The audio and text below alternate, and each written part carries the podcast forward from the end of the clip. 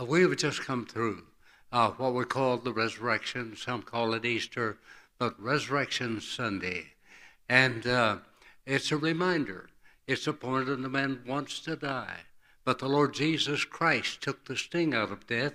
He said, I'm he that was alive. I was dead, and I'm alive forevermore, and I have the keys of death and of hell.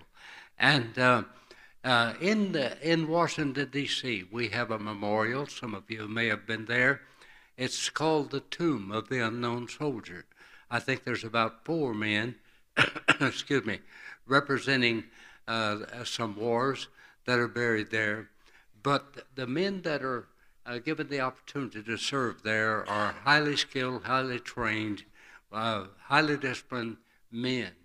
And uh, I understand sometimes they change the guard every 30 minutes, and then, of course, and uh, that's in the cold times, and then, of course, it can uh, go up to a couple of hours.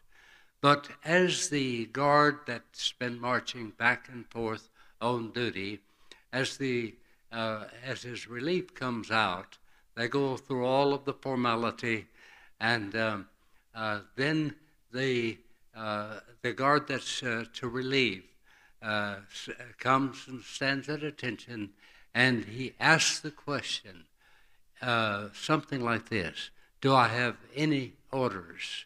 And the man that has been on guard shouts something back loud and clear Orders remain unchanged. Orders remain unchanged. I know that you've heard that. No doubt you've heard, heard other men that. Uh, have uh, uh, that have taught, uh, preached on that subject. But when I think, when I think of the Lord Jesus Christ, over and again, he told his disciples that he was going to the cross. He was going to die for them and for the sins of the world. And they couldn't understand it. And even Peter took it upon himself to rebuke the Lord for even talking about uh, the Lord dying. Uh, and uh, the Lord Jesus told him, "Get behind, get behind me, Satan." And so the disciples, they certainly did not did not understand the death. And then, when it came to the resurrection, if they had believed, now Jesus had told them, he'd used the illustration of Jonah uh, in the belly of the fish. Uh, and uh, he, as he uh, as he used that illustration, it showed that he was going to come out of the grave in three days and in three nights, and still they did not understand. And so we come to that point um, where that uh, where, where, that uh, the where that people had not understood the death, the burial, and the resurrection.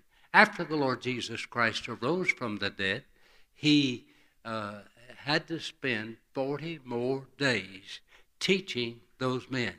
You know, we human beings are sometimes kind of slow witted.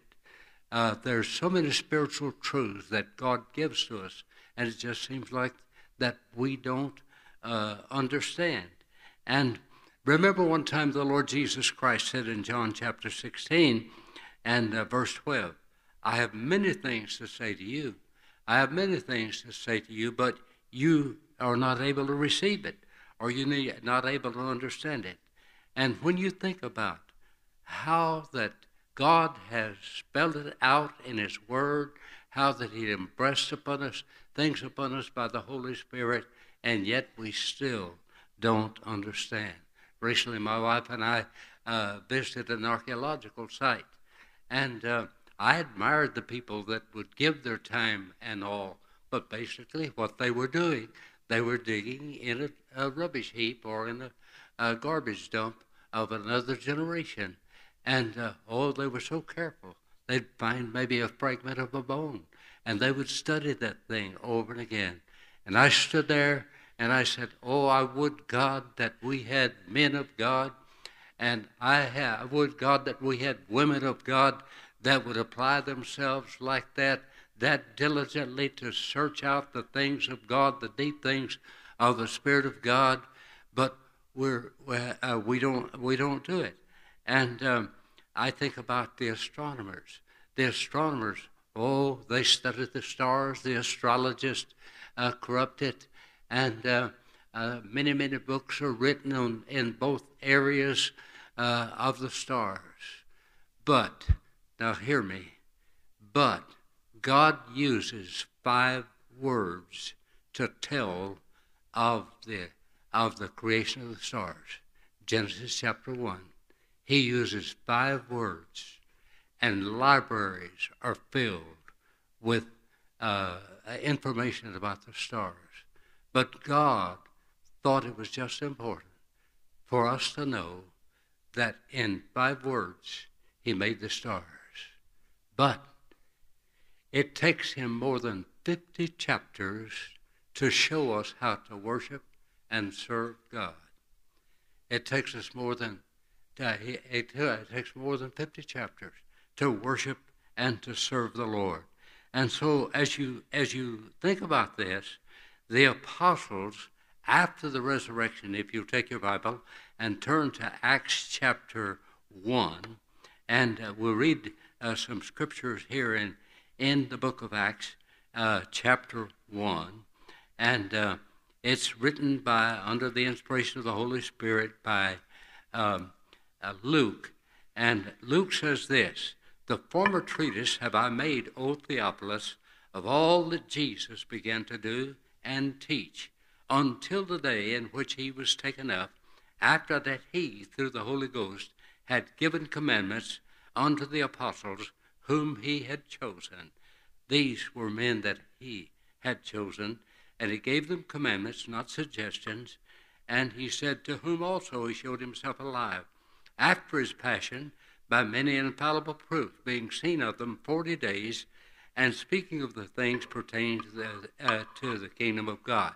Now, notice, here's, here's his apostles. If they had truly believed him, they would have been standing at the tomb. Uh, instead, it took some women uh, to announce uh, that Jesus Christ was not in the tomb, but he had risen from the dead. But here, uh, in verse 4, it says, And being assembled together with them, commanded them that they should not depart from Jerusalem, but wait for the promise of the Father, which saith he, You've heard of me. For John truly baptized you uh, with the water, and you shall be baptized with the Holy Ghost not many days hence.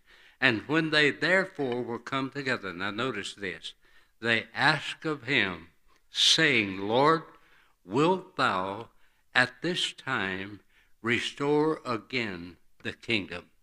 Wilt thou at this time?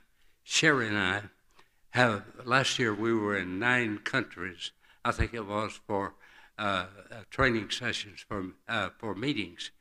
And when we were forced out uh, from the mission field back to the United States, everywhere we went, people were anxious to say, Brother Jack, do you think that Jesus is coming soon?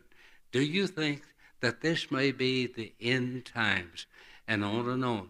And they would say, Our pastor's doing a series on Daniel or a series on uh, Revelation. In other words, they wanted somebody to set a date and say because of the happenings of this day and time that uh, uh, that the Lord was going to come on a certain day and a certain time.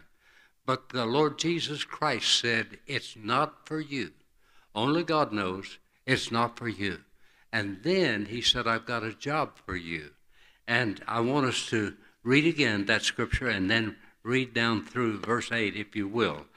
The former treatise have I made, O Theophilus, of all that Jesus began to do and to teach until the day in which he was taken up, after that he, through the Holy Ghost, had given commandments unto the apostles whom he had chosen, to whom also he showed himself alive after the passion by many infallible proofs, being seen of them forty days, and speaking of the things pertaining to the kingdom of God.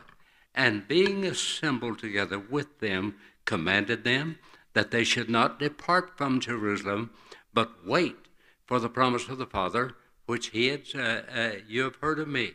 For John truly baptized you with water, but you shall be baptized with the Holy Ghost not many days hence.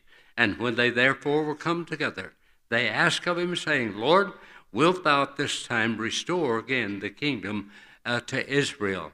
And he said unto them, It's not for you to know the times or the seasons which the Father hath given. Now I want you to pay close attention to verse 8. But he said, it's, uh, There's not going to be signs, there's not going to be people telling you when. And he said, But you shall receive power after that the Holy Ghost has come upon you, and ye shall be witnesses unto me both in Jerusalem and in all Judea and in Samaria and unto the uttermost part of the earth.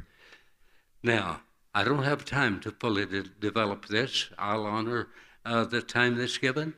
But Jesus said, "You, there's a lot of things you may not know, but here's one thing you know: I'm giving an order, and like the guard says, orders have not changed.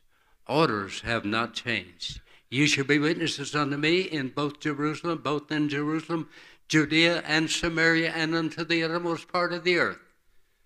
Do you think when Jesus gave the Great Commission to those men of God that he had walked with three and a half years, had, had taught them over and again, maybe 12 hours a day, I don't know.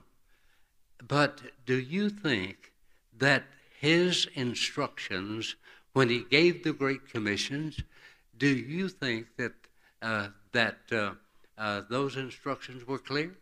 He told them where, he told them what, he told them how to do it, he told them how long.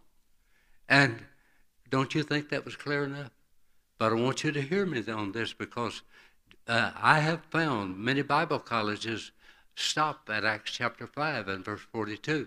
Daily in the temple and every house they cease not to teach and preach Jesus Christ.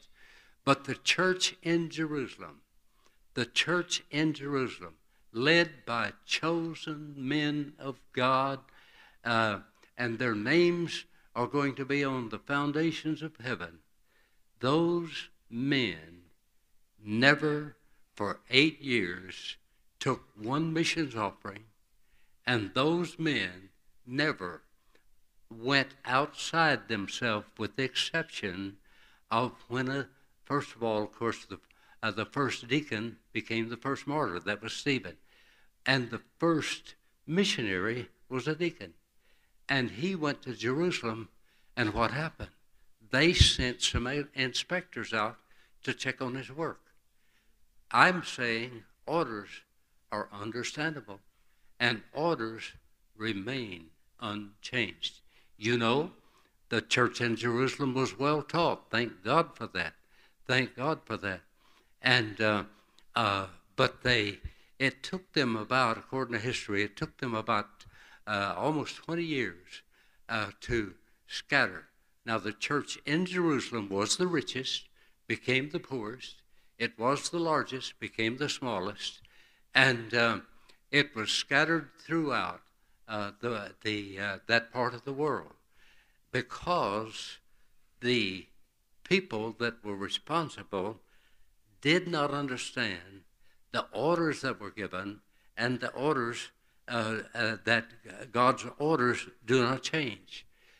My wife and I are involved in a unique ministry. When I was a young missionary, one of the first things that we said was, We've got to uh, have a missions program. In those days, a carpenter made $30 a month. That was a dollar a day. But we've got to have uh, a missions program and we've got to send the gospel into North Korea and into other countries. And uh, it started developing. And Dr. Kim caught the vision. And uh, did you know that that church, that church, uh, through the years, has given millions of dollars for missions? His salary when he started was, excuse me, uh, $30 a month.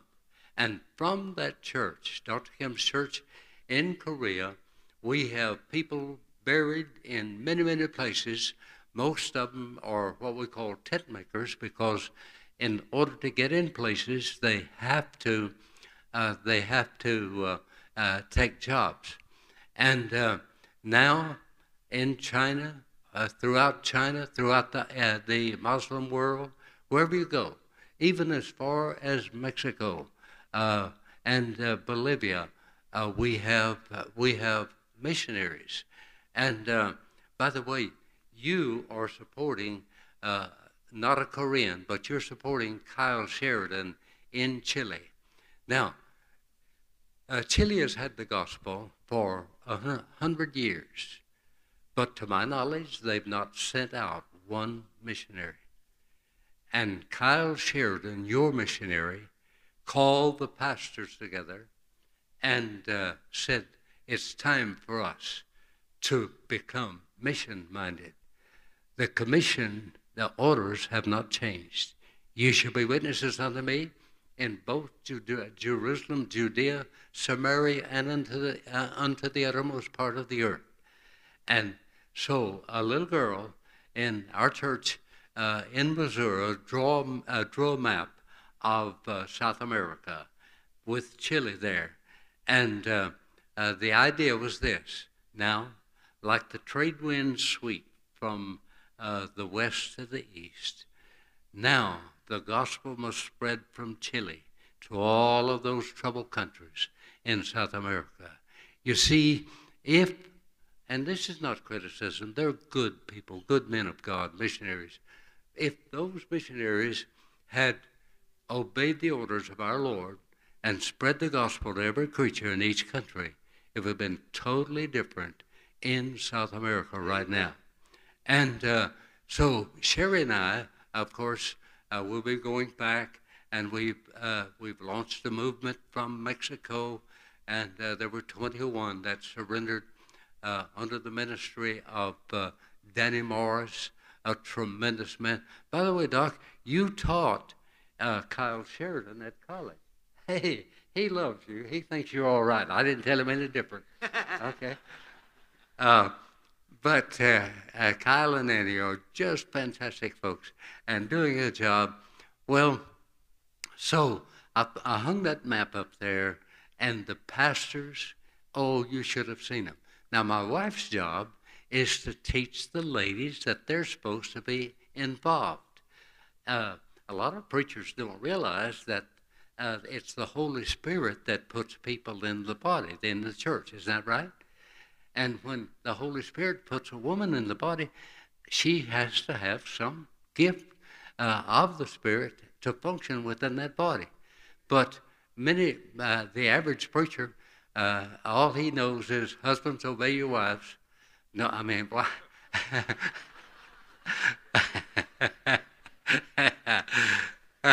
or uh, they know wives keep silence in the church. And I had a friend that uh, preached on that, and his wife was the choir director. And the following Sunday, uh, she told the choir, without him knowing, that uh, we're supposed to stay silent. So when they started the music, uh, the ladies didn't sing. And so my friend turns, what's wrong? He said, boy, you told us, you taught us last week we're supposed to stay silent. So we're going to just sit here and stay silent. Well, uh, I wouldn't be that uh, strong with my wife. But anyway, but uh, uh, when I think about the orders that God has given, every member of the body has been placed in there. See, a lot of people don't understand the the gifts in of uh, 1 Corinthians chapter 12 apply to each member within the body, and then the gifts of the Spirit in Ephesians uh, actually apply to the functioning of those that are gifted. Did you know that Ephesians chapter 4 says that your pastor is a gift from God? If he's a gift from God, then you ought to treat him like that, isn't that right? And which you do. I'll tell you, these people, everybody that we've met, love their pastor. And that's the way it, that's the way it ought to be. A house divided against itself cannot stand. And thank you, congregation, for uh, uh, uh, working with all of the staff and all of those here at uh, at uh, First Baptist. But uh, when I think that throughout the world, we've seen great spiritual awakenings throughout Africa, some of the greatest movements of all time. But here's what I found I found that even our American missionaries would go and they'd build a good, strong church, but never tell the people you've got to become mission minded. When and I, I taught the preachers in the Philippines when we were launching that movement. Uh, I, I taught them a song that I learned in America. I said, I don't have the music, but I've got the words. The first word is, Our church is too small to support missions. That's the first stanza. And then the second stanza is, um, we, we don't have enough money to support missions. And then the third stanza is, um, uh, is we need more churches here in the Philippines. And then the fourth stanza is, I shall not be moved.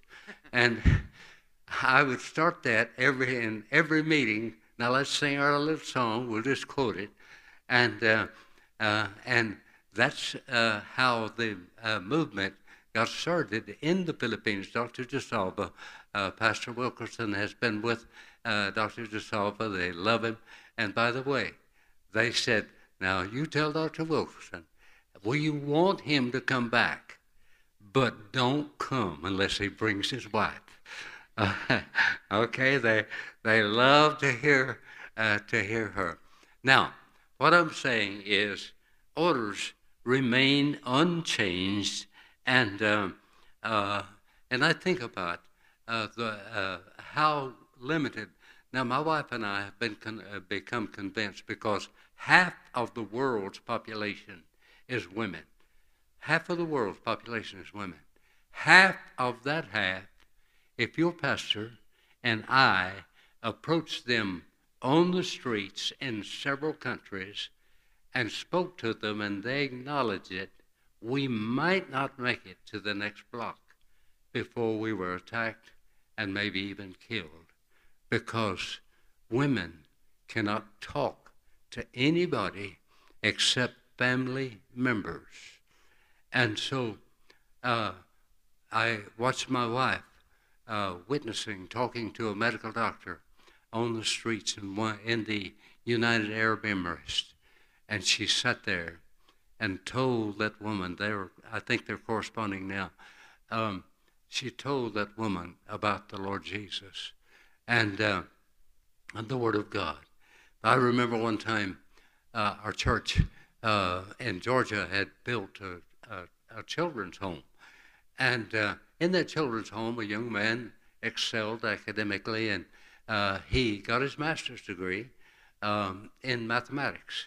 And so he said, I want Brother Baskin, I want Brother Baskin to come and uh, teach these teachers because none of the teachers had even seen a copy of the Word of God. And I remember in that first service, I was a little bit intimidated because somebody had mixed the schedule up and they chose Sherry to teach instead of me. And here were all, I think, 120 uh, math teachers. And uh, so she started teaching told of the great scientists, the great uh, mathematicians that had uh, that had believed in the true and the living God and the Lord Jesus Christ. And when she stopped, I thought, now it's my turn. But no, the interpreter, a wise young man, sensed that God was moving. And he started an invitation. And they, we heard them crying out. And before it was over, 120 math teachers trusted Christ. We explained baptism. 39 wanted to be baptized that day, but the, uh, the river was swollen and, and we couldn't. But they said, Can we, can we teach the Bible in the school? My wife and I went and we borrowed, uh, we bought Bibles, and we could not tell them, turn to the Gospel of John or turn to Acts. They had no concept of what that meant. But we gave them a page number. And together, first time in history, in that area of Cambodia, those teachers all read together John chapter 3, the entire chapter. And uh, uh, they said, We want to take it and teach our students in the public schools. And you know, uh, I say, I speak to the ladies, you have a very important role. Amen. And where, uh, wherever that Sherry and I go, we, we, don't, we don't follow this feminist idea of women pastors and stuff like that.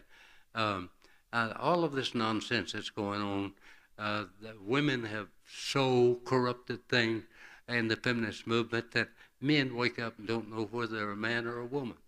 Now, uh, we're in bad shape in the United States, and women need to learn their role. Orders have not changed. Orders have not changed. I would God that even in the United States, we could have conferences where uh, Sherry could really teach on uh, the role of women. Now, let me close with an illustration from the Word of God because I see a similarity between what's happening in America right now and uh, uh, what I find in the Word of God. You're familiar with the book of Judges. In the book of Judges, the Bible said every man did that which was right in his own eyes. And then, of course, if they did what they wanted to do, then you're supposed to accept it just like it is. Doesn't make any difference what God says. Every man did that which was right. And they said, We want to be like other people. We want a king. And they said the answer to our problems is we need a king uh, to guide us. There was a humble lady. Her name was Hannah. And Hannah went to God in prayer. She prayed fervently, fervently, until she couldn't even speak. And the man of God thought that she was drunk. And he uh, scolded her, uh, thinking she was drunk. No, my soul is exceeding sorrowful. I want, I want for our nation, I want to give our nation a man of God. And, uh, and she said, uh, that's uh, in her own mind. And I'm, I'm letting my mind uh, uh, wander on this. But in her mind, we don't need a king. That's not the answer. We don't need everybody with freedom to do whatever they want to. We need a man of God. Yeah. And she said, she said, God, if you will give me a son. I'll give him to you. I'll give him to you. You say that's, I don't think you ought to do that to a child. I don't think you ought to impose something upon him. Well, the world does. You send a child to kindergarten, and the world starts imposing upon them their philosophy, their belief. You see, when that child comes forth from the womb, daddy ought to be standing there saying, Child, Mommy loves you. Daddy loves you. But more than anything else, Jesus loves you. And mommy and daddy, instead of just bringing a child down the aisle and dedicating him in a church, that's wonderful. But if you if you really mean it, you bring that child and you say, "Oh God, what this nation needs right now is parents that are giving their children to God. You see, I long to see Hyles Anderson College double in enrollment.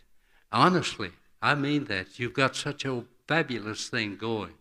We need to be recruiting, and my wife and I talk about the school everywhere we go and uh, tell about the victories that God is giving uh, in this place. But parents today, instead of saying, I'm going to direct my child into this profession or that profession before you start directing them. Remember, the scripture said, Seek ye first the kingdom of God. Orders remain unchanged. And wouldn't it be wonderful if, if First Baptist Church members, grandpas, and grandmas would start directing their children to consider God's will, the ministry, the mission work. Wouldn't it be wonderful if grandpa and grandma and the parents, when that young bride senses that she's carrying a child, right then, she ought to say, Oh God, this is a sacred trust. Lord, let me give you this child. If it's a little boy, please, Lord, make him a preacher. If he's a if it's a little girl, make him a preacher's wife that'll stand by that preacher or some preacher. Or, Lord, if you want to use her in whatever area to minister to people, but God, what we need is people who will give their children to God. Now, friends, I know, I know, yes, missions, orders remain un, uh, unchanged. Uh, we were over in the United Arab Emirates, I think it was, and uh, meeting down in a basement. Uh, I, they can't really meet out in the open. Uh, excuse me, there's a lot of problems. But a little boy came up to me and he's, he wrote me a letter. Dear Pastor Baskin and Ma'am Sherry, thank you for visiting us here in Doha, Qatar. I'm blessed by your testimony. I pray that God, that, that I will be a missionary. And so to help you, he had saved a hundred dollars wanting to invest in our ministry. Families, moms and dads, grandpas and grandmas, are you are you thinking that it's a political solution in uh-huh. order for America? I say, orders remain unchanged. You shall be witnesses in both. That's at home. That's Hammond. That's Chicago, which you're doing and then the entire state, and then what you're doing to the uttermost part of the world. Orders remain unchanged. Pastor?